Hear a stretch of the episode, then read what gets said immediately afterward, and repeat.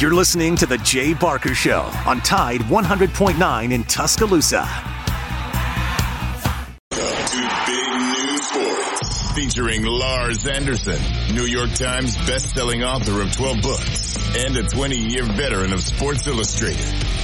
Matt Coulter, a former Alabama Broadcaster of the Year and longtime media personality, and Christian Miller, a national championship winning linebacker at Alabama who was drafted by the Carolina Panthers. Here's Lars, Matt, and Christian.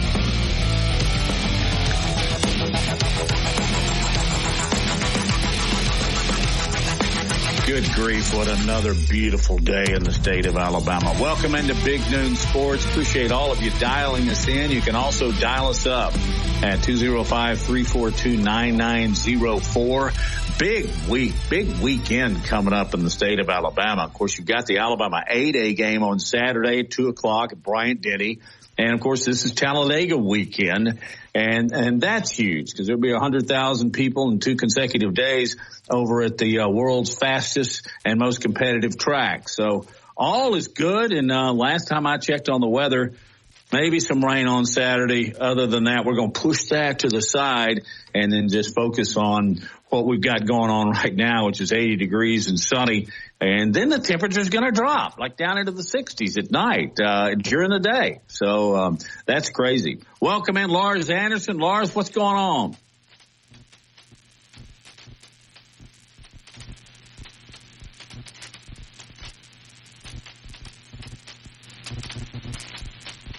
Good. That's good. Hey. Uh, Go ahead. been absolutely uh, just gorgeous, sparkling. Days. Uh, I'm down Tuscaloosa on a remote, and we'll get into that. Going to be happy to announcing a, a new title sponsor of the show, and a lot of exciting things going on. Um, but uh, yeah, in the in the world sports, Matt, um, I think a lot of people are going to focusing on Talladega. Uh, to me, this is uh, really the second biggest race of the year, at least during the regular season, uh, at, at, out at Talladega. And do you have any early favorites? I know it's impossible to pick favorites at a restrictor plate track. 20 years, uh, you know, crisscrossing the country these cases and uh, the it was always the most uh, difficult to forecast because as you know, anything can happen at the end. And uh, the slingshot, the who's your draft partner, can you avoid the big one, uh, and on and on. So uh, you follow it closer than anyone now. Who do you like going into the weekend? Well, I think the first thing you do when you talk about Talladega in the spring is you go back to see who won Daytona in February. They are different tracks, but they are again very similar too. Uh, Daytona's two and a half miles. Talladega is 2.66. Daytona's more of a handling track if uh, you can vision that. Uh, and Talladega is really, really built for four wide and speed at 200 miles an hour. So you look back at what happened in February and that's Ricky Stenhouse Jr. He won the Daytona 500, but rare is the case. It's 500 winner in Daytona turns around and wins the Geico 500. So you start with Stenhouse. He's really strictly a, a plate racer. That's been his only wins. Uh, one at Talladega and then a couple at Daytona. So I think you start there, but Brad Keselowski is the winningest active driver at Talladega. But teams win here. And lately it's been Fords and lately it's been Penske. So I think you got to give them a nod. Of course, those statistics involving Penske also involve, involve Brad Keselowski. Of course, he's no longer there. He's with his own team. Um, and you, you can't count out, uh, the, the Hendrick Motorsports, the Gibbs, uh, the big boys are going to perform here. But Lars, as you just said, you never really know. Um, Michael McDowell won the Daytona 500 two years ago. Nobody predicted that. Um, I could go through a Yeah, list of first time and- and you know winners at what? I- Talladega. Matt, I, Matt, I, I had to write. I think I told you this story before, but um, I had to do a, a six-page piece on um, the winner of the Daytona 500 that year, And when Michael McDowell crossed the finish line first, I, I was stunned because I didn't have any material on him at all. Couldn't have picked him out of a lineup because he was just one of those long shots. But then, uh, did what every good reporter should do is get out of the media center and I located his parents right? And especially when it comes to uh, motorsports, usually the father has played such a big role. And his dad, I found him. His dad was great. Uh, then, it, then usually when you find the mother, the mom is really good at remembering sort of specific uh, anecdotes from childhood, right? And so I was able to string together all, all these things and write about Michael McDowell. But I think what you're saying just underscores the larger point in that it's impossible to predict who's going to win. And yet there was that one stretch. Remember this, Matt? That Dale Jr. won something like five out of six at Talladega. And I, I, couldn't understand what the secret of his success was other than the fact that he must have had bigger holes in his restrictor plate, which then allowed air to get more air to get to the carburetor and allow more RPMs to be generated. But um, it, yeah, it, it's uh, it's always so unpredictable, which I think makes it fun because you know of the of all the guys in the field, there's probably 30 that have a legit chance to win. And it can be a first time guy. I'm just looking through some of the first time and, and like sometimes it's their only win. Um, guys like Dick Brooks, if you want to go way back, and Ron Bouchard, and then Bobby Hamilton Jr., uh, Bobby Hillin Jr., I should say. I'm just looking here. Uh, uh, Hamilton did win um, back a few years ago. You're talking about when Junior was uh, dominating in 02, 01, 02, uh, where he won. I think you, you, may be right, four out of five. I know he won back to back Geicos, uh, but uh, it makes yeah. for a very exciting and, week. And Remember, you can also you can make the argument that Dale Jr.'s career was never the same after I think it was 2004 in Victory Lane at Daytona or at Talladega during the playoffs. He's cruising along. He's in first. It looks like he's got the team, the talent, everything to win his first championship there's a curse word at Talladega and his point is docked 25 points I, I swear, in tracing the arc of his career, he was never the same after that uh, verbal misstep at Talladega when he was talking about his daddy and the fact that winning this one race didn't mean blankety yes, blank yes. to him. Yeah, it didn't mean. Yeah. He said something uh, a little bit stronger than diddly squat, but um, boy, I remember I was standing right there and I was going, "Oh, Junior, really?" Um, but he was always a threat to win when he was in a car. And I think you also consider guys that have had a recent history there. I predicted earlier on our flagship station in Talladega, I'm going to take Ryan Blaney because he's in a Ford at Penske and he's been there a couple of times. But um, I, I, think a lot of fans are very excited about the return of uh, Chase Elliott. Now he did race at Martinsville, but we all know he broke his leg in a snowboarding accident. He was out and by the way, um, the ratings went down without Chase Elliott. I mean, how much is an impact a guy not racing that affects the television ratings?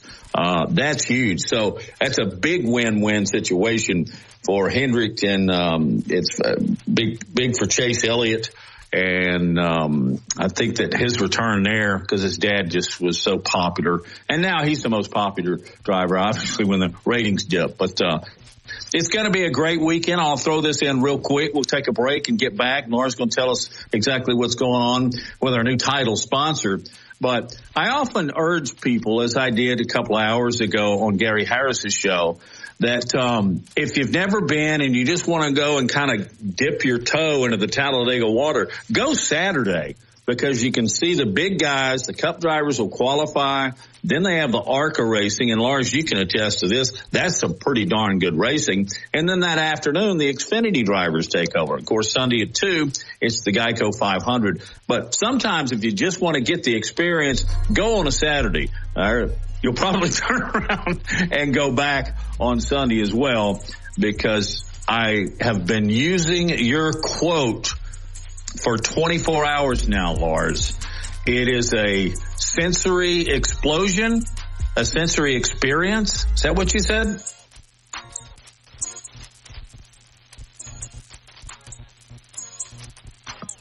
Because your eyes, your ears, your nose, your feel, they're all involved there. Let's take a break. We'll get back with more Big Noon Sports.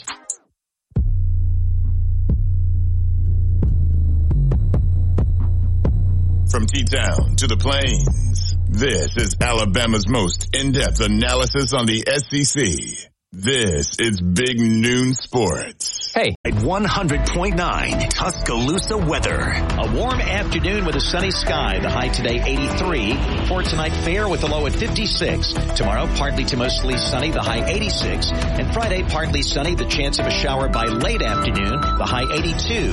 I'm James Spann on the ABC 3340 Weather Center on Tide 100.9. It's 77 degrees in Tuscaloosa. Want to know what's going on with the Crimson Tide? Download the Tide 100.9 app today. Good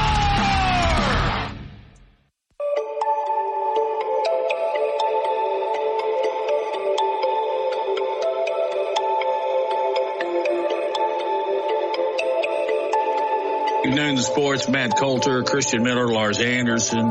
The gang is here, and Lars is actually welcoming in a sponsor of Big Noon Sports, and he is on location. And I think I'm as interested as all the listeners here. Um, what's up? Well, mortgage has been uh, it's a very important issue to me and it's been something that uh, um, that a lot of us had had difficulty with during the pandemic and I know when I first bought a house and I and the thing is, there's such a big difference between a good lender or a good broker and a great, and we have the best. Introducing Haley Sansing of Union Home Mortgage. She is going to be our title sponsor and really we're going to walk hand in hand with Haley and we are going to uh, have Haley on frequently to just offer advice uh, to take questions because there's so much confusion around uh, around mortgages. But uh, Haley, why don't you just uh, uh, tell us a little bit about yourself and, um, and, and you know how long have you lived in Tuscaloosa and, and what is your why why are you so passionate about the mortgage business? Well, thanks Lars. Um, And I believe I've been in the mortgage industry for uh, 32 of those 35 years. And the reason I guess I'm so passionate about mortgage lending is because it, it is our single most emotional purchase of our lives and probably one of our largest purchases of our lives. And and um, it's it's just a big deal. It can uh, can make or break particularly uh, a pleasant experience or not so pleasant experience can make or break the home that you're moving into. It, it can just mean a, mean the world if you have a pleasant experience and and it can turn uh, you know really a, a great experience into a bad experience if you don't have a, a good loan process through throughout buying that. So, and in Tuscaloosa have told me about you and how you, you don't accept the word no very well. Well, yes, my husband would probably be one of those people that would agree. So yes, yes. I, um, you know, there's there's uh, there's rules and then there's rules, and um, you know, I believe in in fighting hard for a loan, and if it can be done, I want to do it, uh, certainly. And then sometimes if you can't, then you have to stop, readdress, and then figure out a, a game of action um, for that client, and I do like to give everyone um, an option for when they can become a homeowner, even if the answer is, you know, unfortunately, no, not today, but when. So that's that's also a good thing to do. Um, so that's well, I, what I believe in doing. I believe Christian Miller is going to be hitting you up for a mortgage here shortly, and I think it'll be fun because we are going to, if it works out and Christian needs the needs your help we will follow everything step by step and really give people a behind the scenes look at what all goes into securing that mortgage. And for Christian, it may be his first mortgage. But um, uh, Haley, why don't you just tell us a little bit about this event today and uh, sure. introduce us to your friends. Sure, sure. Um, today's event is, is really special for me. It's with some just great family friends of mine and uh, actually neighbors of mine. But uh, I live between two of these builders. Uh, Mr. Billy Boyd, who has been building, I asked him about an hour ago. I thought 50 plus years, but no, we're creeping on six. Family here in Tuscaloosa for most of you that know this family. Uh, two plus years, and, and he has built and developed just numerous projects from from entry level first time homes to mega developments. His daughter Julie who has been with him, I guess, you know, like I said last week, I think she came into the world with a tape measure and camera. And, and now have um, their grandson Alex, who is my daughter's uh, Rachel's age. So three generations. And, and I want Julie and Alex to just tell us briefly about this townhome development. We're north of the river in Waterfall, which is a little gated townhome development in the Waterfall subdivision. These are just outstanding townhomes. You guys need to come look at these. These are larger townhomes than you think. They're about 31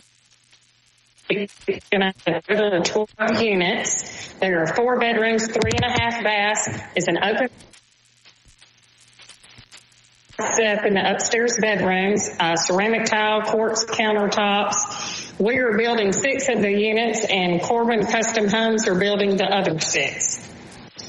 And Alex, tell us what you think. We build the best houses in Tuscaloosa. Uh, even if you don't want one here in Waterfall, there's a neighborhood right across the street that we have multiple houses going up in as well. Yeah, it's it's uh, it's, it's awesome. Uh, I may have to tell my kids that we are moving to Tuscaloosa because these homes are really nice. It's nicer than uh, it's nicer than what I got now. Matt, uh, do you have uh, any questions uh, for for? I think the first thing I would want to say is thank you.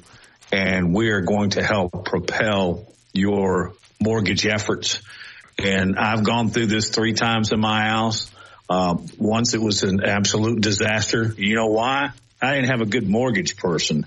And that's where you fit in.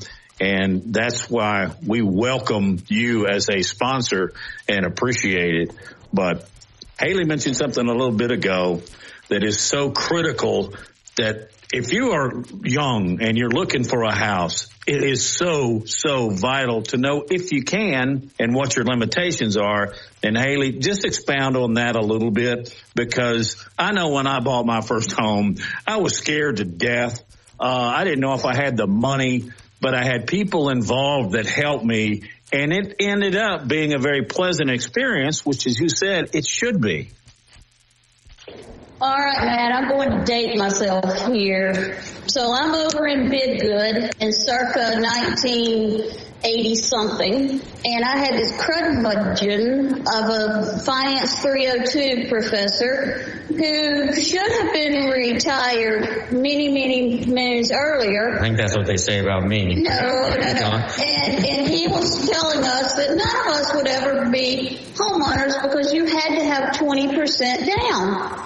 And that was back when, you know, the average first time home probably cost 80000 Well, okay, I could do math pretty quick. That was 16 grand, but still 16 grand was, was a pretty big number to me back then. Still is actually, but, uh, he just was a negative Ned, let's say, and, and that's, that's all he, that's all he talked about. And I quickly remembered him when I started mortgage lending just a few years later. That's far from the truth. We, there are multiple programs that require zero down, 3% down, 5% down, 10% down. Sure, you put 20% down and, and obviously, you know, the more you put down, the lower your payment, all that kind of stuff, but you do not have to have 20% down, but it's very important to know what you can afford, why you should afford it, and, you know, then, then you get into actual maybe just budgeting and maybe you are a first time home buyer who's parents are gifting them a large, substantial amount of money.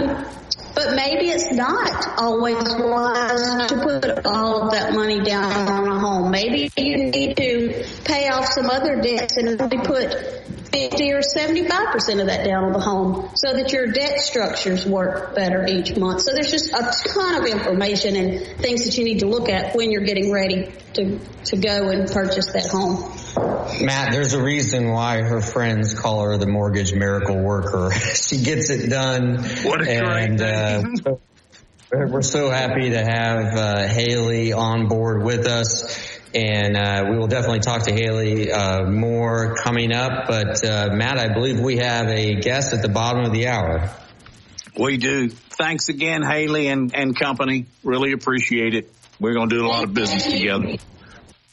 Hey, yeah. As a matter of fact, uh, Wes neighbors, um, up in the Huntsville area. He and I went to the same high school. Uh, I was a little bit before him, but he has his own show up there. And of course, he, he is one of those guys that literally lives in crimson lore for his time there in the early 80s at the University of Alabama. And I've asked Wes to come on and, and talk some football, particularly right now because there seems to be, and if you see Seth McLaughlin's picture, run the damn ball with his hat on, it looks like Alabama's making a little bit of a change, if not a larger change, as far as the way they're going to move the football, and that's called the ground game. And that's coming up on Big Noon Sports.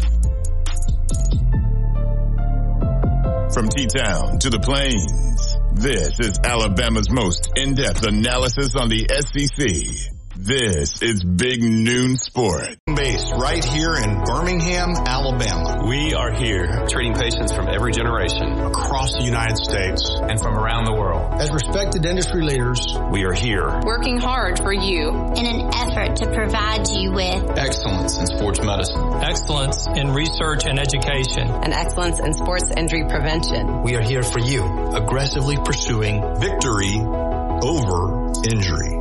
Learn more at andrewsportsmedicine.com.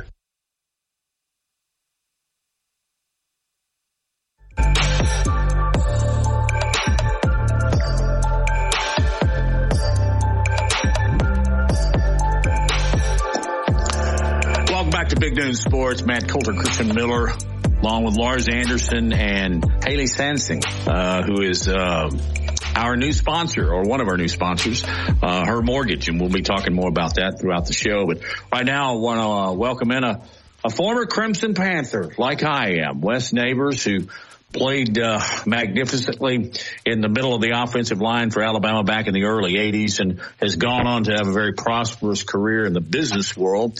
And uh, for some reason, he decided to get into radio, Wes, and I still have to figure out why you did that. But uh, I will tell you, you've done remarkably well and you have a show up there. You have a station. You're 97.7 The Zone and you're on the drive afternoons from five to seven. I listen to it just, uh, I listen to it often now because you can stream everything just like we do. But anyway, that may be the longest introduction you've ever had. But Wes, how you doing? How are things in the, my hometown, our hometown?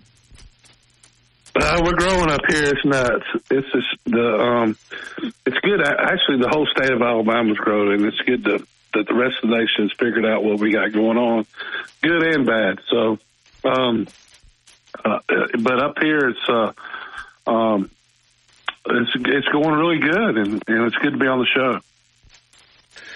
Uh, let's jump right into the football world because uh, one of the first stories I read this morning uh, on AL.com was a picture of Seth McLaughlin, and he's got a hat on, and he he wore this hat on um, Hey Coach. Uh, Nick Saban's show as an appearance there. He's an offensive lineman. You're an offensive lineman, but it, it, it had the caption was run the damn ball. Uh, you certainly did that when you were dressed in crimson. Um, do, no do, question. Did, let's just, I mean, first, before I ask you if you think Alabama's going to run the ball, if you're an offensive lineman, is that the play call of choice? I just, you know, so to me, when they called pass plays, it was like a rest. Um, it was so easy, it got boring. Uh, for the most part, you know, some days it wasn't. Uh, it, it, it was a little harder depending on who you were going against, and if it was, you know, you hate to getting down as a third and fifteen and third and twenty because they have the, the advantage at that point. So, um, but yeah, running the ball when you run the ball early and often, in the fourth quarter of the game gets is easier for the offensive line. Um, it's like when you, um, our coach used to always say, you know, it's like hitting a, a hammer on a rock. You can't see the cracks, but they're they're there, and and all of a sudden it'll break open. And when you have good running backs, all they need is a crease, which they certainly have there now, and we had when we were there. Uh, it's it makes it a lot easier. There's no question because sooner or later, um, you're going to hit them for a big play. You're going to win the game. And that's why most of the games that are won, when you out rush somebody, you win the game. Alabama's problem, in my opinion, last year and for the last several years, uh, is they've had trouble running the ball in the years they didn't win championships. Last year against LSU, prime example, five times in the red zone in the first half got 12 points. I mean, you, you have to be able to run the ball there. And I, I just felt like last year, that wasn't our. Uh, we weren't very good at it at times. Um, Wes, how how has spring practice changed since you were playing as to what it's like now? It's about half as half as long. Um, you know they um, they don't hit as much. I guess they only hit eight days or something like that, and we we practiced for twenty and then had walkthroughs. I mean, we had 30 something, 35 practices. The time we did the walkthroughs and all the things, and and 20 of them were at full speed in pads. So I think it's, uh, you know, the rules changed this year, so they had a lot of walkthroughs. So I think their walkthroughs, you know, they got to walk. Do uh, the coaches get to stay with them longer in the months leading up to spring, which I think helps practice go a lot smoother than it would be if they did. Wes, so I think that, that back, the, uh, oh, go ahead. Yeah. Well, anyway, say, going back so- to. Oh, sorry.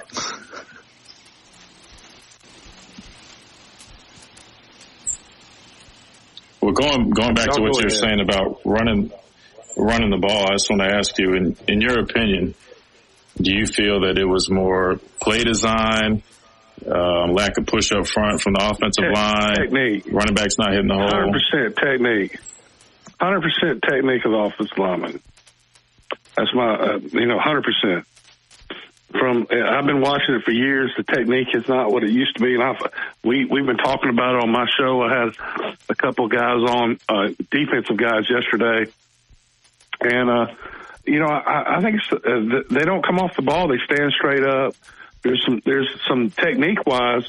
They don't run block as as well as uh, as um, I mean, when you see a guy on 31 get pushed back, that's not good. That should never happen. Should never happen. And, uh, uh, you know, uh, there's, it's just little things I think that, that, uh, uh, I'm sure the coaches are working on it. I mean, I don't go to practice, but you watching the games and it's just a, a bunch of bad, little bad habits, uh, of, uh, you know, when you come off the ball, you want to uh, your your your back needs to be at an angle flat, and you need to be lower than the um, the defensive lineman, especially on third and second and one. Listen, they do uh, they they play very well last year, except on second and third and one in short yardage. We had trouble moving people out of there, and it's just not last year. It's been several years uh, that we had trouble with that, and and I I don't know the answer because obviously I'm not down there. They've done a lot of good things too. Obviously, they've done a lot of light things, you know. Uh, but but to me, on short yardage, it's been um, amazingly we have not been as effective as we have in every other aspect, and that has to be technique. I mean, you watch them when they stand straight up, and and that you can't knock any out anybody off the that. Um, you know, I watch Georgia. They come off the ball on short yardage. I watch Philadelphia Eagles. They lined up in the same play all year long and nobody could stop it because they come off the ball. Their, their backs are flat. They're, they're, they're underneath, uh, um, the defensive lineman. There's nothing that they can do. The only way you should be stopped on third or second or third and one or especially fourth and one, is that the uh, uh, the offensive linemen don't come off the ball like they should. That's really if they if they do what they're supposed to do, it's all uh, you get the snap, you have a clean handoff. It's almost impossible not to get one yard. You think about it. The only way not to do it is to have uh, somebody not do what they're supposed to do, and it's usually technique wise that that comes comes from. So. Do you see Alabama under Tommy Rees, the new offensive coordinator, and based on some of the offensive linemen that they have signed, do you see Saban shifting back a little bit to the run the damn ball? Well, yeah, because you don't have Bryce Young back there. I mean, you, you know, I mean, Great point. You know, I mean, yeah, they're going to have to run the ball. Uh, Bryce Young, hell, you wanted him to throw every down because you never knew what he was going to do. He was incredible uh, you know, until he got hurt last year, and then he was still incredible. Which really, if you think about the guy wasn't thrown in practice and being able to do that. But yeah, I think that, that that's the plan. I think that they need to get back to that, to being more of the, uh, you know, you didn't want to play Alabama five or six years ago because it, it, you were going to get beat up. You know, that was the MO. In fact, that's been the MO for a long, long time, off and on, is that you didn't want to play Alabama because you're going to have to play for four quarters. If you played for three and a half quarters, you might be up after three and a half quarters, but you were going to get beat in the end because you have to play for four quarters. And I think that's what he's going back to. Is you know, Coach Saban to me is the greatest coach of all time. I don't think there's any question about that in, in my mind. And I know you're talking to a guy that was in Coach Bryant's last class. I think nobody would be prouder of Coach Saban than Coach Bryant and what he's been able to do at his alma mater. So, uh, and, and I'm the same way. So when you criticize, you got to do it with, to me, it's almost funny because, you know, they won six national championships in 12 years. I mean, and, and yet we're still talking about, you know, well, we got to do this better. We got to do that better. I, I, you know, and, and, but you ask a question, and to me, that's a place we could, could get better no question, is the technique. And I go, and it's just not Alabama, it's everywhere. You watch these offensive linemen and, and they've gone to these scheme offenses where they just get in the way, but on fourth down, it's hard to do when everybody just has their ears back trying to, you know, and so that old technique comes into play. And, uh, I just don't see a lot of it. When you do see a lot of it, those guys end up, you know, as Coach Stallings used to say, if you could pass block real well and you can run block well, real well, you're going to be playing in the NFL if you're an offensive lineman. Usually you do one or the other better. And I thought last year we pass block a lot better than we ran block. So uh, until we get to we do it both by. Your family's been draped in crimson ever since I've known you. Uh, just t- talk a little bit about your family and University of Alabama football. Well, I mean, so you kind of we were. I guess I was born in it by the time I came along. My father grew up in in the Tuscaloosa area, and uh, and really Taylorville, I guess is what in the Taylorville area is where he grew up, and my family had a place there forever.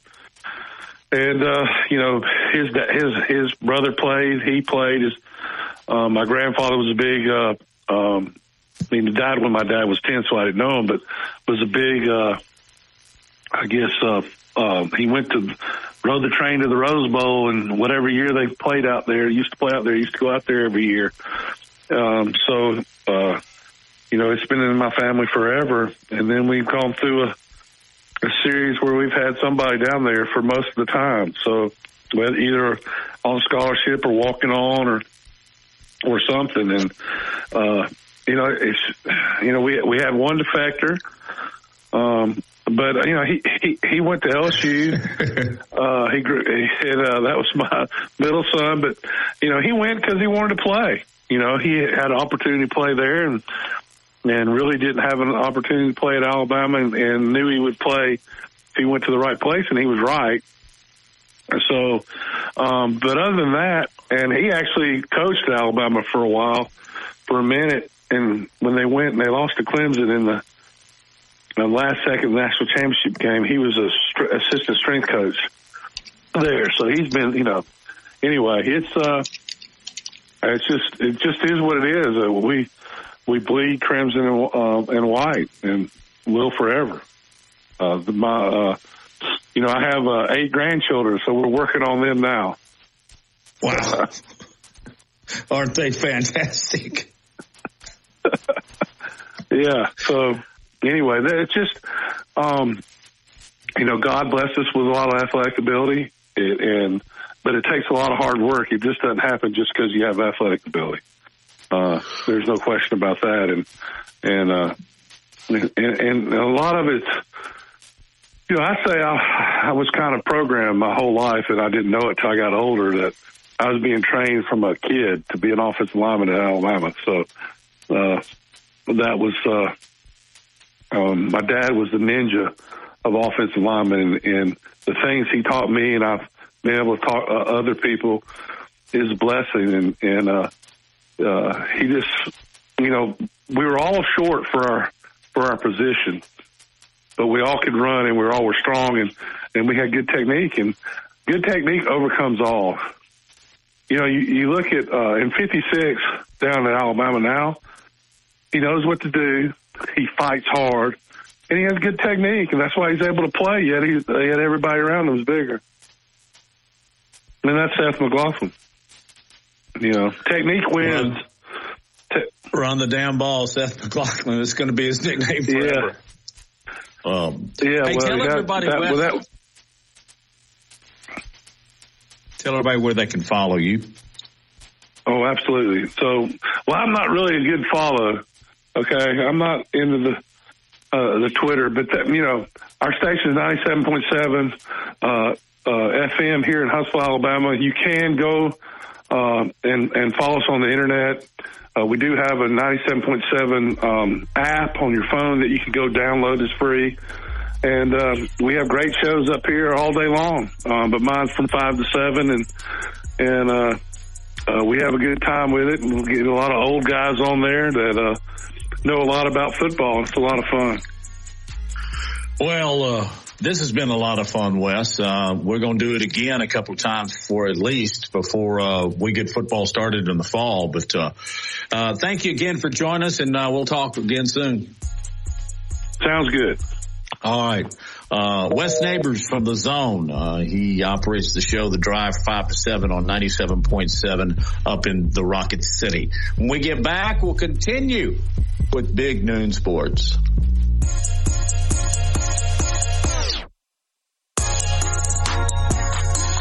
From T-Town to the plain, this is Alabama's most in-depth analysis on the SEC. This is Big Noon Sports. From our home base right here in Birmingham, Alabama. We are here treating patients from every generation across the United States and from around the world. As respected industry leaders, we are here working hard for you in an effort to provide you with excellence in sports medicine, excellence in research and education, and excellence in sports injury prevention. We are here for you, aggressively pursuing victory over injury. Learn more at andrewsportsmedicine.com. My caretaker was very rough with me. I thought they did it because I wasn't moving fast enough. Elder abuse is a crime and together we can stop it. If you or someone you know has been abused, neglected, or exploited, call the Adult Abuse Hotline at 1-800-458-7214. That's 1-800-458-7214. Sponsored by the Alabama Department of Human Resources, the Department of Justice, ADECA grant number 18 VA VS 050, the ABA, and this station. Hey, this is Reagan, owner of R&R Cigars, the Cigar Mansion in downtown Tuscaloosa, located at 2703 6th Street across from the Home 2 Suites. Come down to R&R and see why we're the ultimate cigar and bourbon experience. With over 165 bourbons and five private barrels, our selection of bourbon is unmatched. We have the best cocktails around and our cigar selection is legendary. Our lounge and service are world class. Come and experience the luxury of the mansion and see why it's a world renowned cigar and spirits destination. Work is a part of all of us. Working drives us to push beyond what we thought was imaginable and allows us to come together again for the things that really matter. That's why the Alabama Department of Labor and the Alabama Career Center system is here to help you discover bigger opportunities than ever before. Visit your local career center or alabamaworks.alabama.gov. Funding provided by the USDOL, PTA, and Federal WIOA, and Equal Opportunity Employer Program. Auxiliary aids and services available upon request. Brought to you by this station and the Alabama Broadcasters Association. The story of the nurse and the foot pain that nearly brought him down. I feel like I'm giving people their lives back. Robert lived to take care of his patients, but he couldn't do it unless he took care of his foot pain. I have plantar fasciitis. It'll almost put you on your knees. That's how much it hurts. His own recovery started when he got fitted for arch supports at the Good Feet store. Now that I'm pain free, I can make these people feel better. Can't beat that. Stop by or schedule your free fitting at goodfeet.com. I can go from zero to 60 way too fast.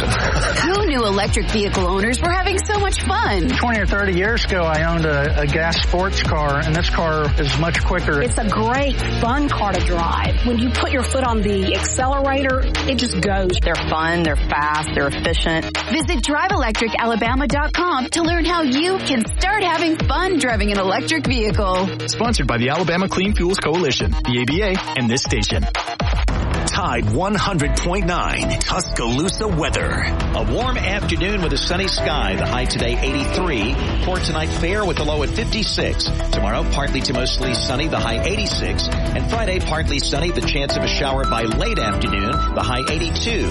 I'm James Spann on the ABC 3340 Weather Center on Tide 100.9. It's 81 degrees in Tuscaloosa. A national championship team covering a national championship team. The best sports talk in the state. Tide 100.9 and streaming on the Tide 100.9 app.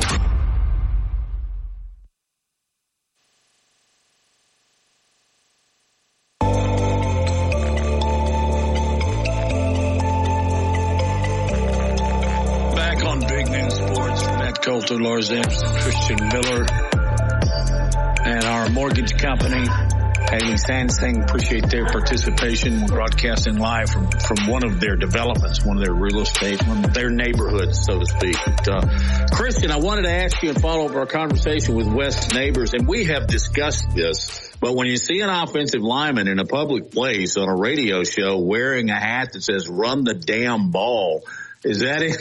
Is that the indication we really need that uh, maybe Tommy Rees is going to shake things up uh, via the ground this year?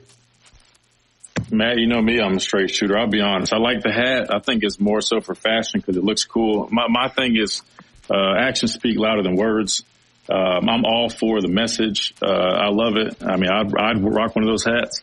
Uh, but my thing is, all right, now we got y'all got to put y'all's money where your mouth is, right? And uh, I think that that's what we're expecting to see. Uh, kind of getting back to that, and, and, from what I've seen, they've been doing a good job of that, and I, I know they will get back to that. I know Coach Wolf uh, over there has, has, really been on those guys, and uh, I, have seen those guys buy into what he's uh, coaching and instilling in them. So I, I, fully believe that that's what they're going to get back to. Um, but again, I, I, love the hat, but again, um, I've always been a proponent of you know you know, doing it and not saying it. And um, I think that's what they're ultimately going to do. And I'm not trying to jump on those guys. I, me personally, that's just kind of how I go about that. I, I, I love to see them get out there and actually do that because that's that's what we need to get back to. Like Wes said, I mean, Alabama was known for that reputation of running the football down your throat, whether you know you knew it was coming or not. They didn't, you know, we didn't care. You know, we'd line up, we'd run the ball over and over. If you look back in 2015 with Derrick Henry, I think he had over 40 carries against Auburn uh, that year, and I mean, they they knew it was coming. Uh, the defensive line knew it was coming. The linebackers knew it was coming. They they they loaded the box, but guess what? It didn't matter because we're like Wes was saying, we had the proper technique. We were getting good push up front, and that's exactly what I think we got to get back to. And I think that's what we will get back to. I know that's what Coach Saban wants. I think that's kind of the identity that uh, Coach Rees wants, and I'm looking forward to it. Matt, as we wind down toward uh, the end of the first hour of the show, uh, I want you to know that uh, the banner that you got us, Big Noon Sports, uh, is uh, is flying here in Tuscaloosa. Uh, we're legitimate now. But tell the audience, I asked Matt, hey, do you know somebody that can make a banner? And Matt's response was, yeah, I got a banner guy. How do you have a banner guy? Uh, I'm gonna give him a free plug. Um, the guy's name is Pete Pritchard, and he has a sign company literally a mile from me in Hoover. It's called Wide Open Signs, but 15 years ago, he was one of our sales assistants when I was at JOX. And he's just a fun, crazy, happy guy. Never seen Pete in a bad mood. So, uh, he got out of the radio business and, and got into more sales. And then he ended up uh, making signs, and he makes signs for um, he makes these huge ones, you know, that you see like uh, on the ballparks, like at the Barons Park. He makes those really big signs that you see all over the place. But he, he's a great guy. Yeah, every once in a while he asks me, I got a banner guy. I got a banner guy. His name is Pete. Wide open signs. So he looks good though, doesn't Matt, you know, like Matt, that couldn't be more Alabama that you have a banner guy.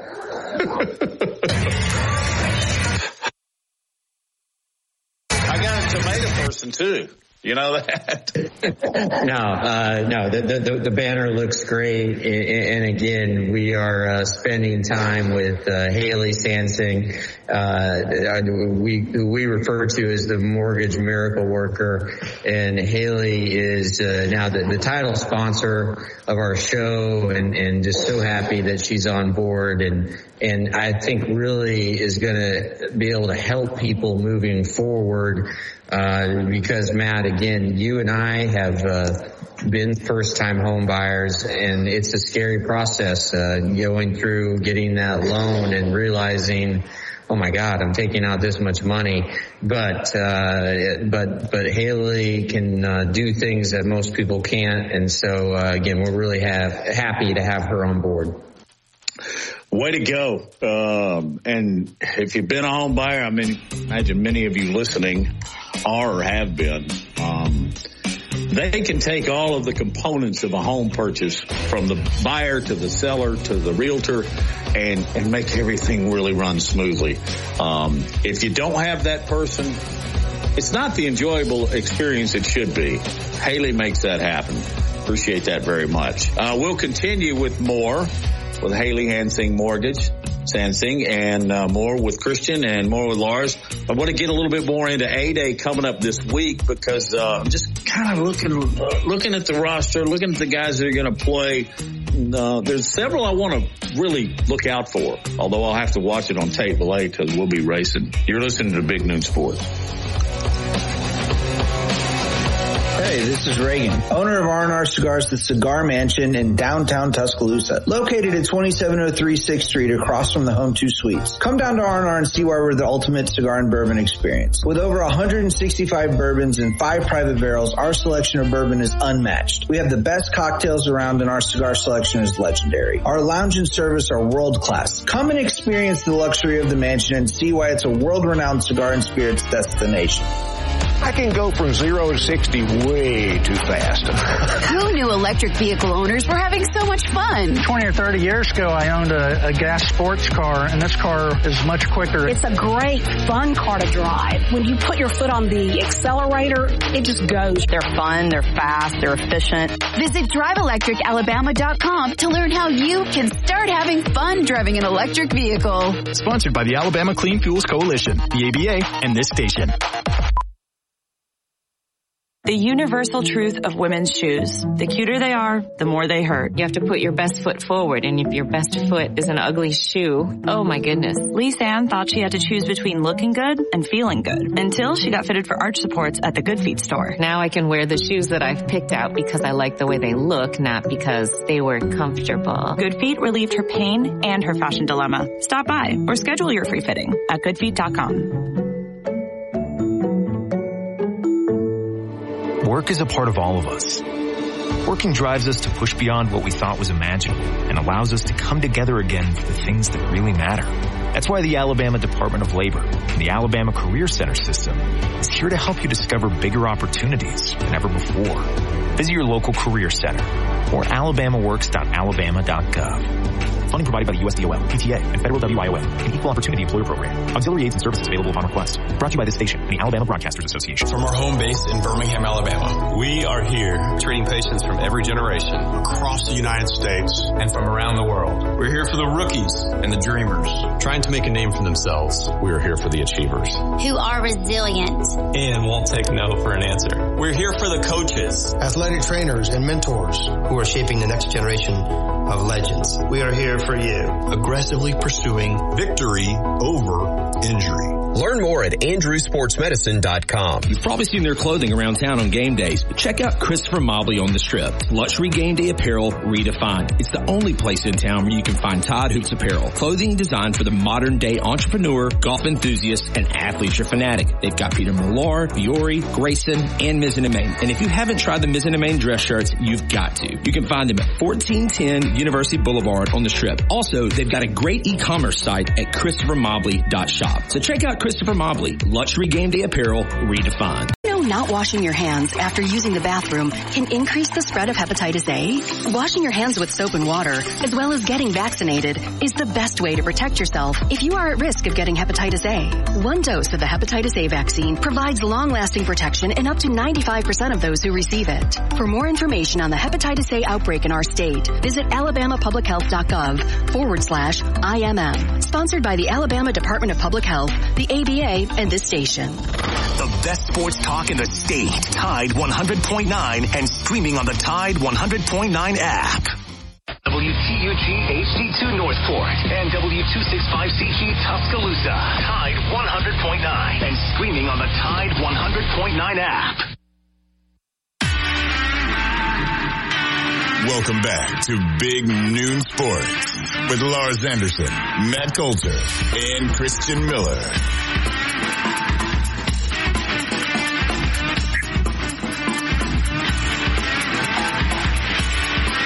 Hey, welcome into the program. Golly, what a glorious we've got here in Alabama once again. I mean, it is just so beautiful.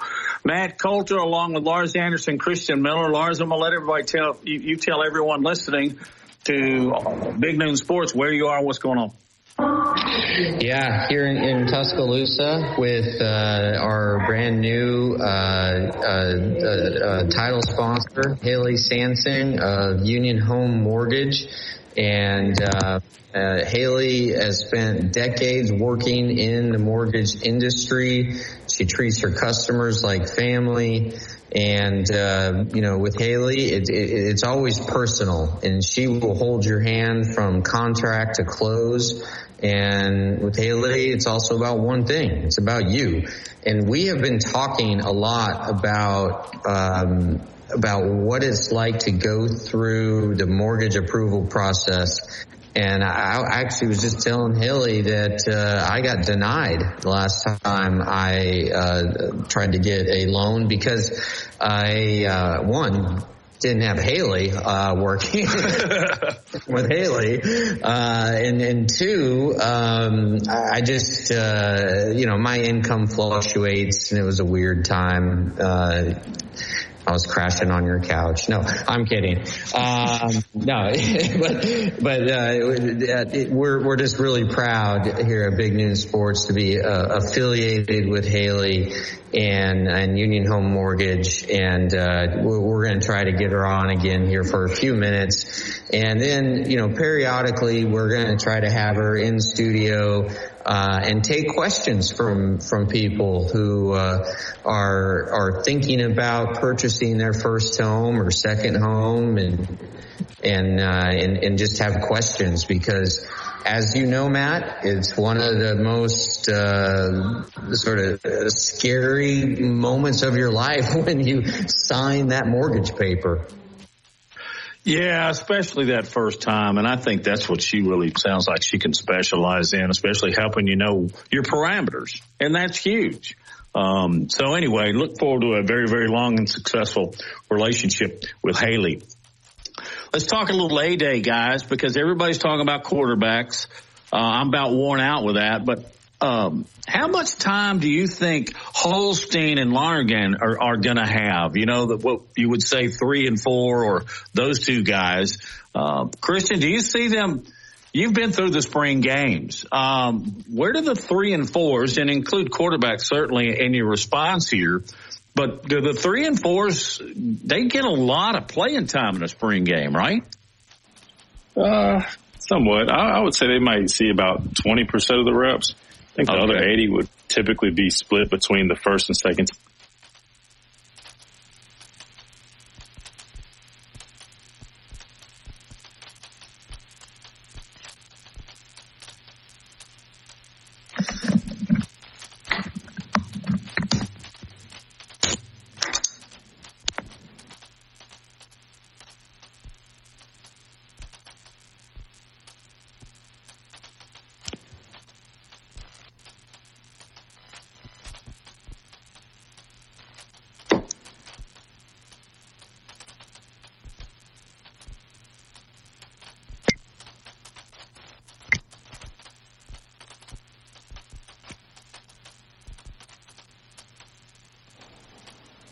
All right, I think I'm back on. You got me, guys?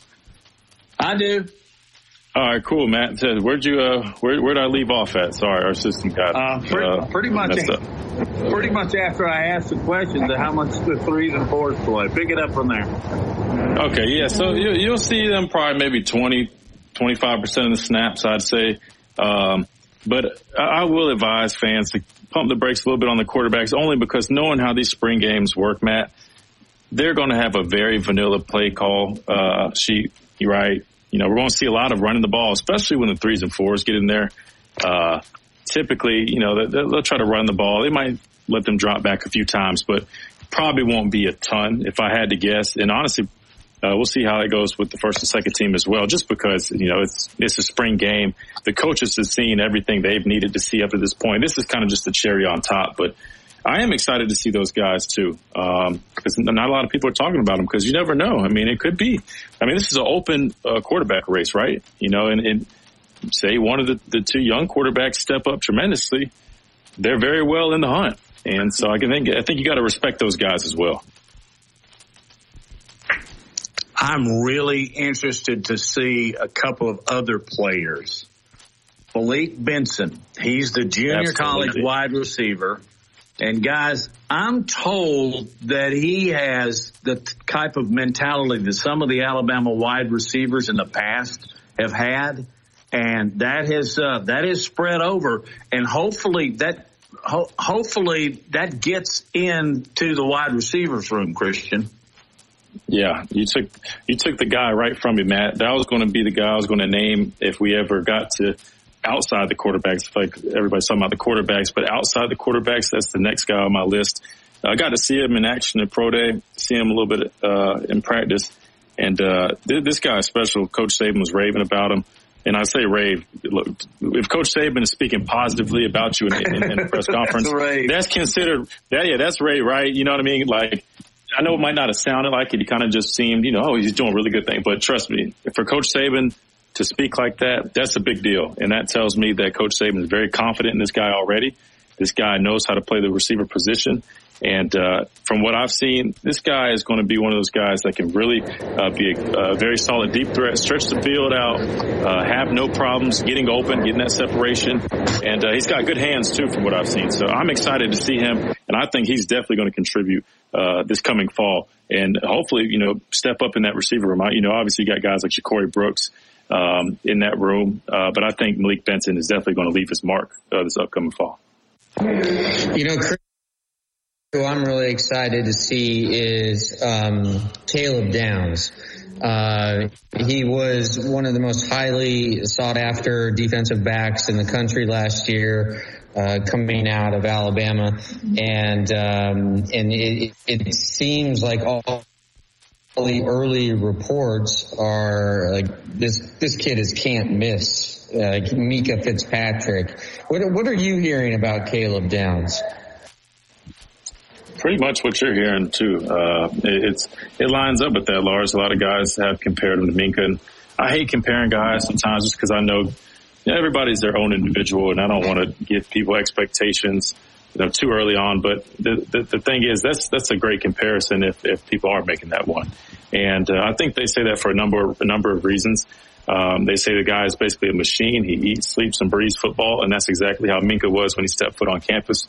I remember Minkah before he even got enrolled, you know, he was just on a visit and just the way he was soaking it all in. I think he was at a seven on seven. Um, you know, he, he, he basically felt, it felt like he was already a part of the program and he just knew so much. Um, he was a sponge out there and, and that's what they basically are saying about Caleb Downs. Uh, I've gotten to study his film. You know, I did the signing day uh, show with Chris Stewart and, uh, studying him, man, this guy,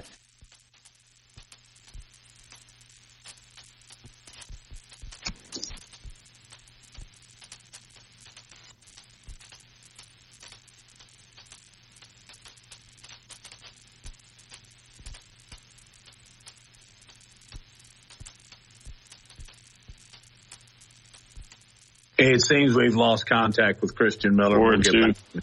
Yeah, there you are. Go ahead, Christian. Oh, sorry, guys. Uh, but uh, him and there's also you got guys like Qua Russaw, James Smith, those two Carver products uh, on the defensive side of the football.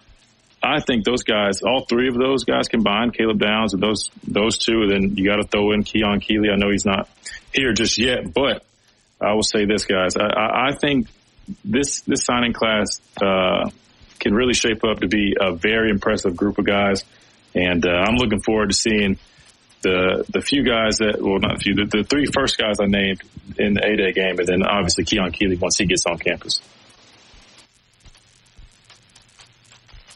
You're listening to Big Noon Sports with Lars Christian as uh, we broadcast live compliments from mortgage company headed up by Haley Sansing. All right, let's go defense on the other side of this break because there's some folks that uh, I was reading an article earlier, Christian, uh, about who they've got coming back, and I think last week I said I had some concerns because they could be losing as many as eight starters. But then I looked at the guys that were coming back well, they weren't starters, but their names are very familiar. And there's some guys up front, well, and, in the secondary that uh, we see the eight losses as official starters, but for the guys, as Alabama always is, they're deep, and we'll dive deep into that on the other side of the break. You're listening to Big Noon Sports.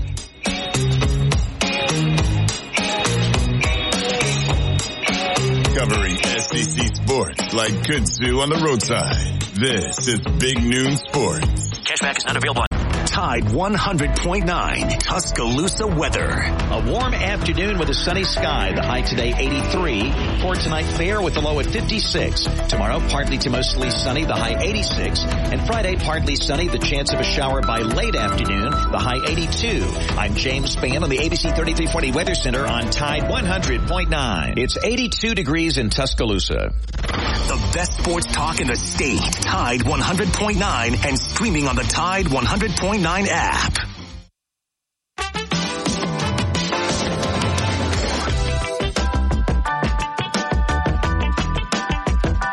Back on Big Noon Sports, Christian Miller, Lars Anderson. Uh, Joe Gaber has 17 plates spinning at our home studio. Uh, thank you, Joe, and all the people that are making this happen. We were talking about Alabama's A-Day game, some of the players we might want to watch, and I kind of did a, a, right turn and, and went into the defense here. And, you know, Saban would never give up, uh, he doesn't like talking about depth charts even before the season starts, much less spring. But I was just going through some of the names up front. Tim Smith's back. Oatis showed great promise. Uh, your linebackers, you got Braswell and Dallas Turner. Uh, man, those guys, uh, quarterbacks, they're going to be very nervous. But the guy I wanted to ask you about, Christian, is inside. Deontae Lawson is being tabbed as a superstar. How good is this kid? Very good kid, Matt. Um, I shouldn't call him a kid. You know, he's a young man now. He's been in the program a few years, but I mean, I'll tell you, Matt, a lot of people in the program rave about him. Uh, very instinctive guy, a guy that, that you want commanding your defense. Uh, he's very trustworthy and reliable. Just a great athlete. Uh, can play sideline to sideline, make those tackles. Uh, you know, is always hunting the football. So I, am really excited about him. Uh, you know, he's not participating in spring because uh, he, he, had an operation done, so he's uh, healing up and, and um, getting back healthy. But you know, coming this fall, I think he's going to have a significant impact. Um, but uh, I'll say this too: Dallas Turner, who's also uh, you know he's on the edge, but he's also sitting out the spring. Um, I, I, think you see him step up big time. You know, he's going to be filling some some big shoes with Will Anderson gone. Um, but I think between those two, you know, veteran presence uh, that you have uh, on your defense, I, I, think Alabama has a lot to be excited about. Christian, um, going the other side of the ball, running back position. Who do you think is going to emerge as sort of the top, you know, two or three guys by the time we get to the season opener? Well, it's tough to say, Lars, because they have so many options, right? I mean, they have a, they really have a stable, and I like, I like all of them, and for different reasons. But you got Jase McClellan, a guy with experience, who's very talented, has contributed since he's been here. But then you look at Roydell Williams, another, you know, you know, the bowling ball type back, uh, but also very shifty. Um, but I even like Miller, man, and he's come in and you know uh, you know, times where, you know, I wouldn't say trash times, but you know, he just kind of comes in sparingly because they had so much depth. But you talk about a guy that, that's talented. Hopefully he doesn't, uh, hit the portal just because there are so many guys. But then you talk about the two freshman backs that are incoming, especially Justice Haynes, Justice Haynes, so who's already been, uh, you know, creating waves throughout spring. You know, I, I think honestly, Lars, if I had to pick two guys, I would say, uh, you got Jase with the experience uh, Roydell also with some experience, but I, I, urge you to watch out for, for, for Haynes, uh, the incoming five star running back, because people can't say enough great things about this guy. And they said after this last scrimmage, there's no way you could tell he's even a freshman. I mean, this guy is tough. He runs the ball hard and they're going to have to find a way to put the ball in his hands. He's the kid out of Georgia that everybody in the world wanted, isn't he, Christian? He is. He is, Matt. And I, I think a lot of people expected him to go to Georgia, um, but he opted to, to come here. And, uh, and it makes a lot of sense. You know, Alabama's reputation for running backs, you know, the list goes on. You look at guys like, uh, Eddie Lacy, Trent Richardson, TJ Yeldon, Derrick Henry, Kenyan Drake, Josh Jacobs, Najee Harris. I think he saw that, that, that list of guys and he said, Hey, I want to be a part of that. And so, uh, I'm glad he made that decision, uh, because I, I think he's going to fit in very nice here. And, uh, I, I think, a Day he'll show a lot of people uh, why he was so highly touted coming out of high school.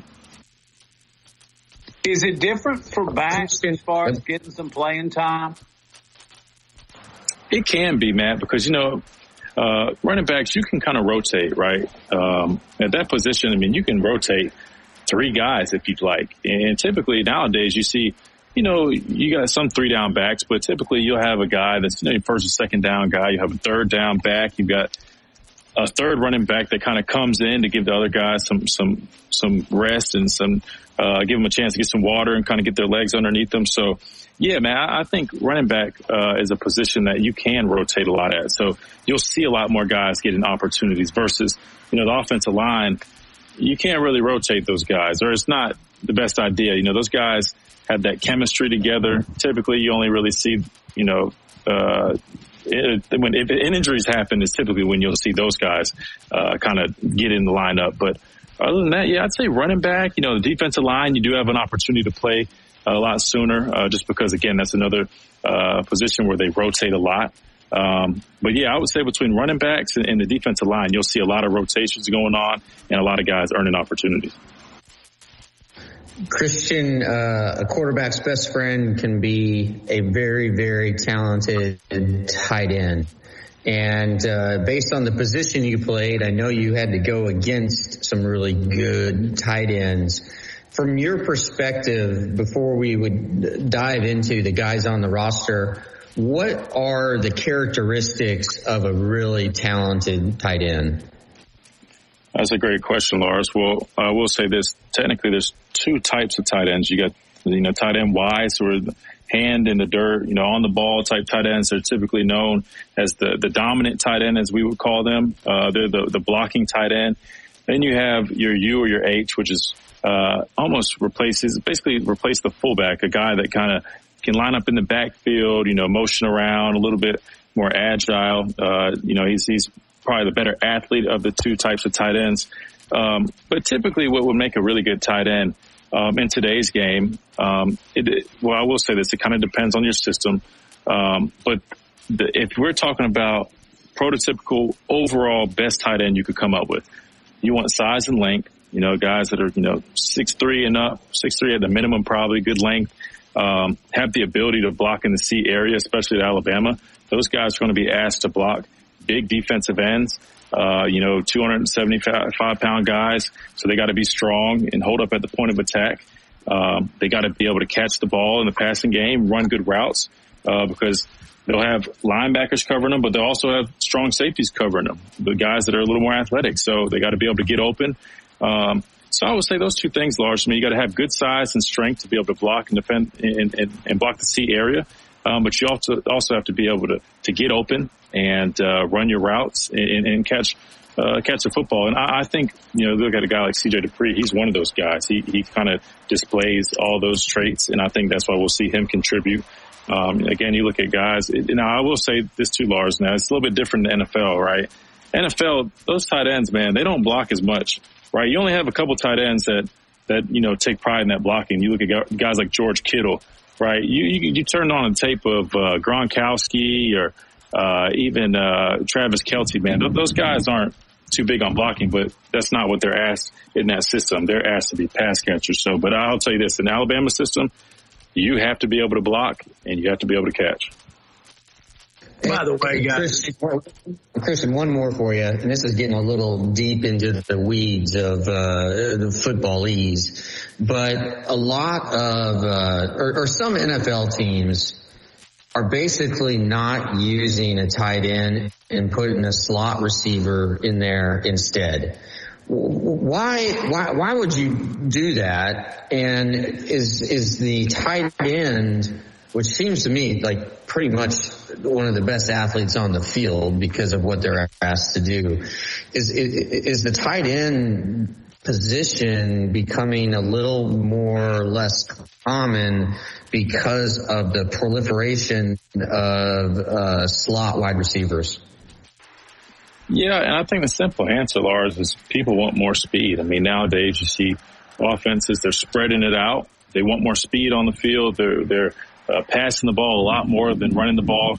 So typically, you know, that's why you see that, that shift in these styles of offenses, right? I mean, you talk about going back 10, 20 years.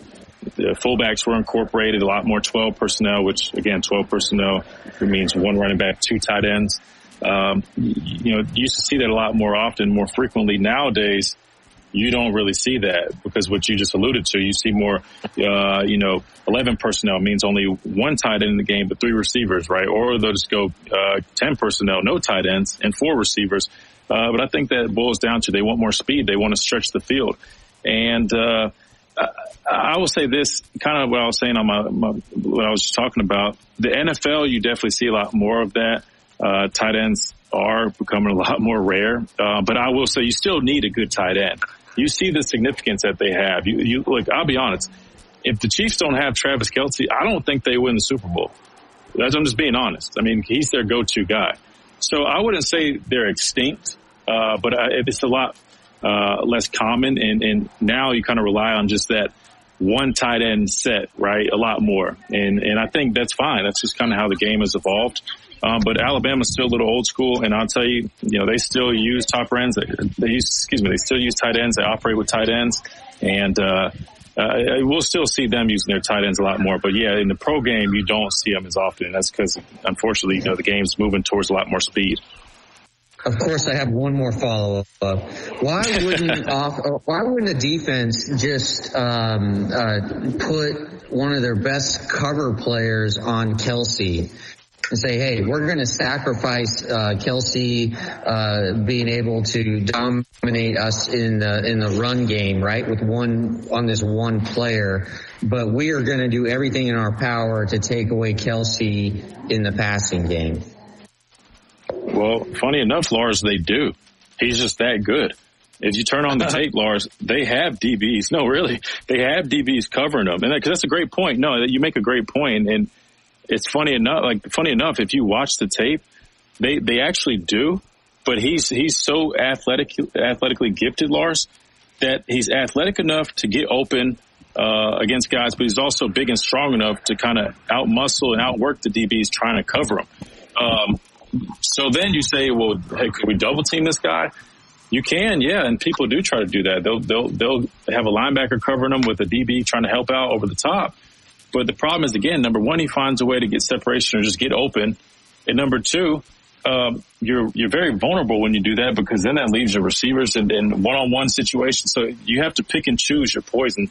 And a guy like Travis Kelce, man, again, he's just so athletically gifted that even when they put defensive backs on him, he's athletic enough to run with those guys.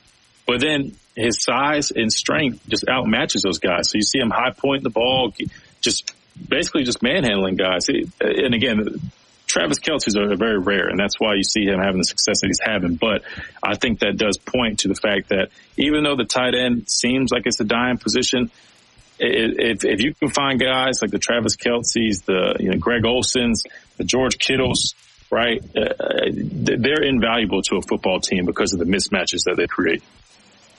Is Brock Bowers headed that way? It, it, Matt, that's a great man. He is talented, and, and that's what it looks like. To me, he's the nation's best tight end. He's been pretty much that for the past couple seasons. And uh, yeah, it, when you watch him on tape, he looks exactly he was Stetson, Best, Stetson Bennett's favorite target.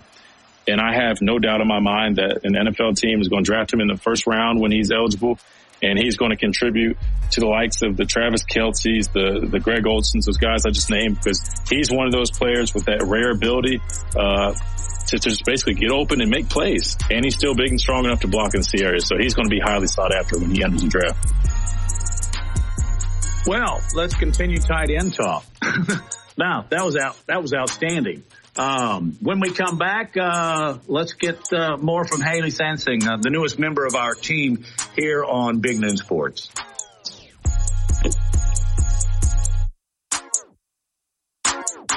From T-Town to the Plains, this is Alabama's most in-depth analysis on the SEC. This is Big Noon Sports. Communal championship team covering a national championship team. The best sports talk in the state. Tide 100.9 and streaming on the Tide 100.9 app.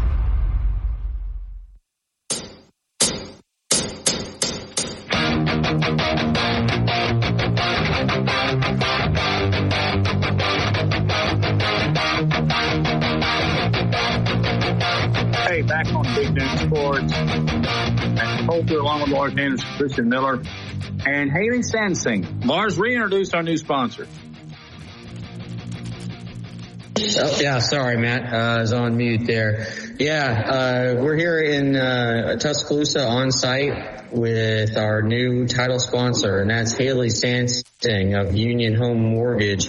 And, um, you know, Haley uh, is is as well respected in the mortgage world as anyone. Uh, her friends uh, or some people who have worked with her uh, call her the mortgage miracle worker, and um, she's based here in Tuscaloosa. She's spent decades working in the mortgage industry. And with Haley, it's personal. It's holding your hand from uh, the contract to the close, and it's about one thing. It's about helping you. And uh, and uh, look, I, I've been through uh, the the mortgage application process, and uh, it hasn't always turned out in my favor. Uh, I wish I had Haley on my side uh, back then but uh, really proud that our show is uh, affiliated with Haley, and uh, and she is going to uh, be a fixture on our show, and hopefully, you know, we'll get her in studio and uh, take calls and and and and just answer people's questions because we're we're talking about a lot of money here when you are uh, trying to get that first mortgage. So uh, it's a commitment. Uh, you need to have, uh, you need to be making an informed decision. And uh, Haley is uh, Haley's the person for that. Fantastic stuff. look forward to meeting her in person and continuing and growing the relationship. Actually, um, hey, I want to dive back into spring game with Christian because he's been through a few. Uh, Christian, do they still do the beans versus the steak thing? And is there a real competitiveness between the crimson and the white teams, or is that kind of gone by the by? Uh, as far as I'm concerned, they still do the, the beans and steak. Um, but I'll be honest, Matt, um, anytime I played in it, I wasn't really worried about the meal at that. And, and one reason was I grew up eating what we used to call beanie weenies, which is yeah. beans with the hot dog chunks in it. Yeah. So I'll be honest, I was more so worried about winning because I'm a competitor. I hate to say it like this, but if I got the beans, the beanie weenies, whatever you want to call them, I was more mad that I lost, not that I'm eating those because I grew up eating those and I, I enjoyed them actually. But, uh, you know, I think most guys, they, they, they treat it, uh, you know, in a competitive manner, but it's not as if, you know, they're trying to go out there and hurt somebody. I think it's more so, I look at it as almost like a celebration of the spring. You know, they've already battled each other the past few weeks. They've already had two scrimmages against each other. A Day is just kind of putting that, that, that, that bow on it, right? Kind of wrapping everything up, celebrating the, the spring that they just had and getting ready to, you know, they'll have a, a short break for the month of May. They'll get to go home. So it's kind of like that last time you'll put on the pads for a couple months before training camp. And so it's kind of just, you know, just going out there having fun and uh, showing that, hey, this is what we've been working at this spring and we want to put on a show for the fans for them to see this product and give them a glimpse at what they can expect coming this fall. Matt, um, do you remember Nick Saban's first A day? And uh, uh, Rick Bragg, my uh, colleague uh, in the journalism department, outstanding he, writer. Yeah, well, I think he's the best living American writer. He always hates it when I say living because it sounds like he's about has one well, foot in the grave, but he doesn't. He doesn't. He's, he's doing good. Uh, just spoke with him the other day. Anyway, uh, Rick Bragg, he wrote a story in Sports Illustrated about just the A-Day game, and it ended up being um, judged to be one of the top 50 stories of all time in the history of the magazine. And again, like I, I want you to take us back to that moment when Saban, uh, his first eight a game and the fact that they had to turn people away, right? Over 90,000 and Alabama hadn't played a snap yet under Nick Saban. But Matt, it's like uh, you knew, you knew what was coming because of just this, this, this overwhelming support. Uh, and, and, and it, it, I, I, was there and I'm assuming you were, but it, it just, it, it felt like not just a regular game day, but an electric game day, like it felt like an Iron Bowl game day. Would would you uh, agree with that? Just again, just tell us your experience of that day. Well, um, as far as the number of fans there, it was like a, an Alabama Auburn game. but it, here's many things made that special. Um, but it, there's uh, there's a big difference when everybody's cheering for the same team. You know, uh, the roars are all at the same time. It's it it's kind of different because um, even in an Alabama Auburn game at Bryant Denny, uh, you know, you're to have 10, 15,000 Auburn fans, but they're all pulling for the crimson and white. And I'll do a little bit of a deep dive because I think it's very relevant. But I think Mal Moore's responsible for a lot of that because Alabama has such a wonderful, loyal fan base. They knew Mal Moore was going to go out and get the guy. And here's another thing. Alabama fans were very, they were very aware of Nick Saban and his capabilities. So I want to get, always give Mal Moore credit, um, for what he did. Uh, his bringing Nick in led to 95,000. Then the Bama fans are smart. They, they really saw, uh, the crimson horizon. And then, then Saban delivered, uh, what was it, 30 years later, won a national championship. So, um, it was, it was a wonderful experience. And now all I want to do, in fact, I was Googling it a minute ago. I want to read Rick Bragg's story. Yeah. Uh, the door. So they say that religion but Alabama dot dot dot. It was basically it's it's it's uh it is uh bigger than any higher power engine. I that story and read uh, uh, there and uh, curse. We are really having some massive breakup on your end, Lars. Let's uh. Well, I'll, I'll jump in real quick, Matt, and I and I, I'll say uh, I, I owe Mal Moore uh, a lot of thanks and appreciation as well because if he didn't hire Coach Saban, I don't know if my path would have saw me here in Tuscaloosa uh, playing for Alabama. So uh, just want to put that out there because I'm highly appreciative of anybody that's uh, played a role. So uh, definitely want to say I'm very grateful and thankful for Mal Moore as well, making that decision to bring Coach Saban here. Yeah, worked out for worked out pretty well for you, for me, for Lars, for anybody involved with Alabama football. It worked out great, but uh, we'll see how it works out this uh, this Saturday afternoon at two. Now there will be a full Crimson Tide Sports Network broadcast now, and you're going to be a part of that. Is that correct, Christian? That's correct. Uh, originally, uh, you know, I normally serve as a sideline reporter, but I actually I think will be in the booth. Uh, paired up with uh, JP and Chris Stewart. I think uh, the trio of us will um, be calling it. So that, I'm looking forward to that. That'll be fun. Um, so yes, I'll be a part of the, the broadcast for 8 8 and I'm looking forward to it this Saturday.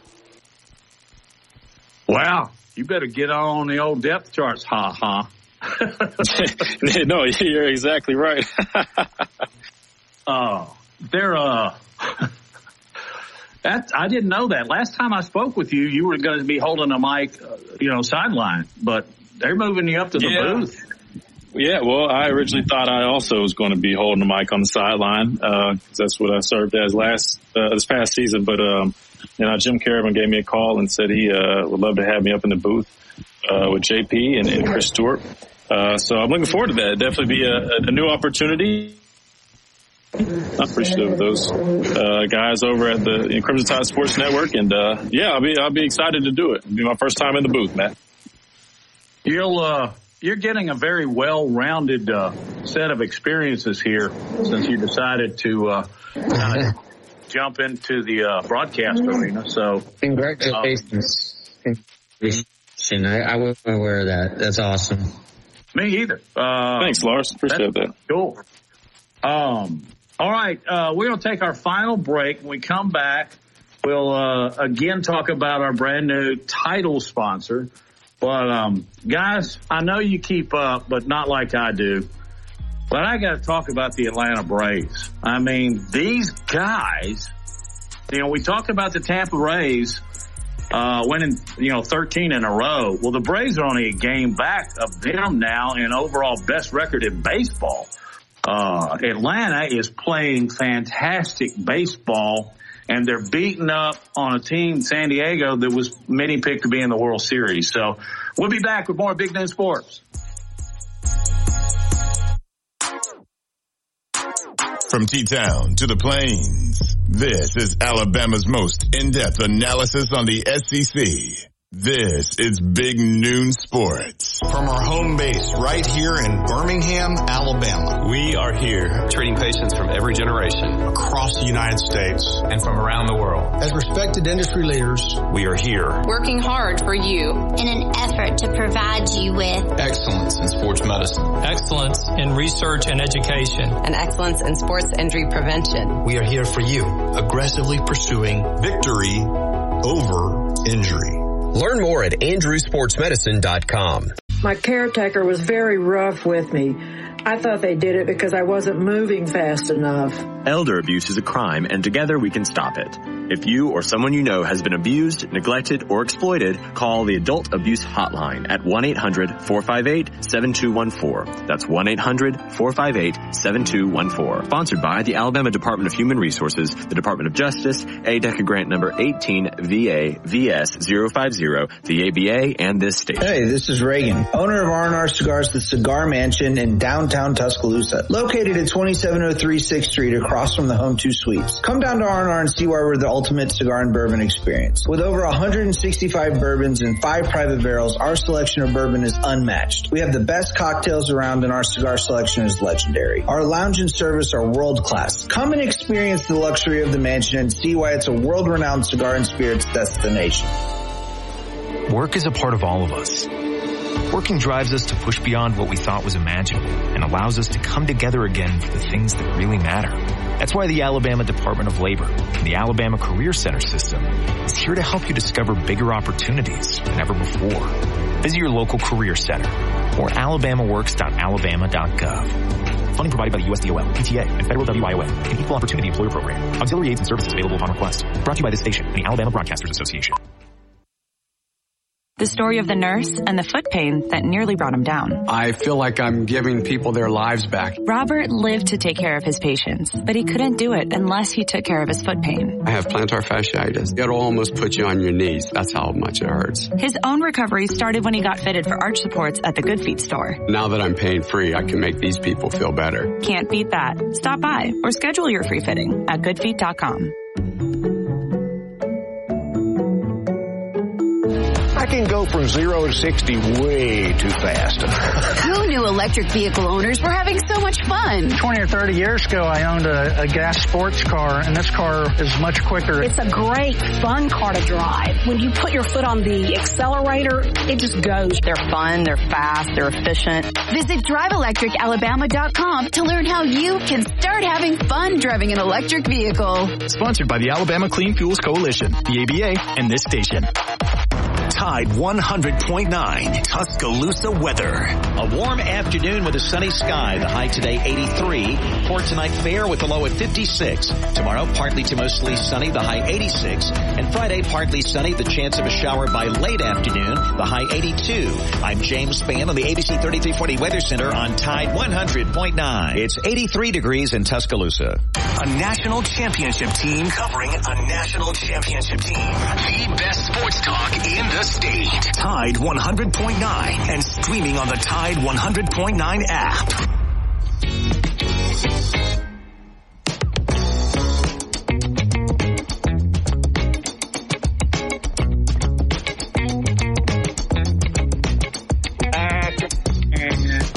That's a wrap up the Wednesday edition of Big Noon Sports with Matt, Lars, Christian, and Joe. I'm going to take a, a, quick turn into baseball because, you know, I love the game and I particularly love the major league level. I, I love the Atlanta Braves. But uh, just to throw a few numbers at you guys, the, the Braves beat San Diego yesterday 8 to 1. They will wrap up this series with a chance to sweep at San Diego this afternoon. I believe first pitch is at 310. But the Braves have now won eight in a row. And here's just something that you don't hear. This is remarkable. Atlanta on the road is 10 and, and 1. 10 and 1. Uh, almost their entire starting lineup is hitting 300 or above. And their starting pitcher from Strider, um, I think uh, Charlie's going tonight, and then Max Fried came off the DL, and I think he threw six scoreless innings the other night. So this is a baseball team that has all of the components for a wonderful year, but you've got to hope that the Braves, they have won two World Series. They won a couple of years ago, and then they won back in 95, I think it was. Um, the Braves have always played great in the regular season, but you know they've had some postseason snafus. So you, you can pull for this team, and I'm not putting the cart ahead of the horse here because they've got a long way to go before they get close to postseason. But this is one of those teams, guys, that I'm seeing greatness out of every single part of the lineup. Well, I'm, I'm excited to hear that, Matt, because I'm uh, the Braves' newest fan. Um, so I'm glad to hear my team is doing well. And uh, I've seen a game or two, but I, am I'm about to get back get back in it, and uh, I'm, I'm, hoping I can we can ride this thing to the World Series. That, would be great. My first year an official Braves fan winning a World Series, I would uh, I'd really appreciate that. But I'll tell you one thing I do appreciate, and we all know what's coming, is my good feet arch supports. I'm so grateful for them. They've helped me eliminate and alleviate all types of pain that I've dealt with, foot pain, knee pain, and back pain from playing sports all these years. So if you're in that type of pain, I urge you to go down to, to Good Feet. That's a Midtown Village in Tuscaloosa. Or you can go to goodfeet.com to schedule an appointment today. I'm telling you guys, it's worth it. It's try before you buy. If you like them, you can walk out the store that very same day. Again, that's Good Feet, improving the quality of people's lives two feet at a time. Lars, you want to give us a quick hello, goodbye, and welcome with uh, Union Home Mortgage? We were having some difficulty with his uh, transmission a minute ago, so we want to thank, hey, thank Haley Sansing and uh, all the folks at Union Home Mortgage for sponsoring the show. She is a miracle working mortgager, and um, she'll be along and joining us uh, throughout the time. So, uh, as we as we uh, scoot out of here, let me ask you something real quick that I heard over the weekend. That uh, I'm gonna bounce this at you, sight unseen. Okay, Urban Meyer, you you know what? I don't know what do you call him? An anomaly? Oh man. he said over the weekend that he probably would never return to coaching. Do you believe that? Uh, I kind of do at this point, Matt. I mean, look, he, he just gave a shot at the pro level. It turned out atrocious. Uh, it, I hate to say it like this, but it, it, it was definitely not successful. I'm not going to call him a failure, but it, it just, it did not work out. Um, that's because you're a nice think, guy. yeah, yeah. Well, I mean, I try to be respectful because I, I know what goes into these type of uh, positions and roles, but I, I hate to say it, but you know, you look at a guy like Urban Meyer and just, it's just one thing after another. And, and I know he's dealt with some health stuff, but, uh, I mean, and I don't know if you saw this, Matt, but the whole, I mean, the guy was in a bar after a game doing stuff on camera. I mean, it just, I mean, come on, man. But, uh, to answer your question, I, I kind of do believe him. I think at this point, you know, he's, he's coached at the college level. He tried the pros, didn't work out. I don't see him definitely definitely don't see him going back to the pros. Maybe a, a college would give him another opportunity, but um, I guess we'll have to see. But now that I think about it, how old would you say he is, Matt? He's, he's, um, he's I think he's probably late fifties, but I'm going to look it up as we speak. Yeah, see, so I mean, age wise, I definitely think he still could, you know, coach and, and come back if he wants to. But correct me if I'm wrong. I feel like he's kind of doing the the media role right now or at least does it, you know, here and there. So uh, maybe he prefers that at this point in his career. Um, nonetheless, I mean, he's had success as a coach. He, he's definitely uh, one of the, the more successful coaches out there. So uh, if he decides that he's done for good, uh, I mean, he he's had success, and uh, I wish him the best. And if not, uh, I wish him the best, other than when he plays Alabama. he is 58. Uh, and I don't think he'll ever get even a phone call from the NFL. But absolutely not. 50, yeah, 58. I mean, Saban's what 70, 71? Yeah, um, yeah. I wouldn't be surprised if a if a school contacted them, maybe even a smaller school, not too small. You know what I mean, Matt? Like a, yeah. I don't know, but is it worth him taking it at that point though? That that's the question. I don't know. Well, you know, at the college level, he's done everything you could, could do. You know. Uh, yeah. He certain money is not an issue, but I don't think ego is lost on Urban Meyer either. But I think if he got a shot at not a low, low, low level uh, major, you know, top five conference. Somebody gave yeah. him one. Let's just pull one out of the name. Let's say uh, uh, it, Arizona State. Arizona State. Go. That's a good one. Um, I think he'd get back in, but I'm also thinking, uh, is he through with football or is football through with Urban Meyer? Don't know for sure. Anyway, want to uh, thank Haley and Union Home Mortgage for being our new title sponsor here on Big Noon Sports. Uh, thank you, Lars. Thank you to uh, Joe. Um, and good luck this weekend. Not that we're going to talk again, we will, but um, uh, Christian Miller is going to be in the booth. That's a cool deal. Uh, we will join you in 22 hours on the next edition of Big Noon Sports.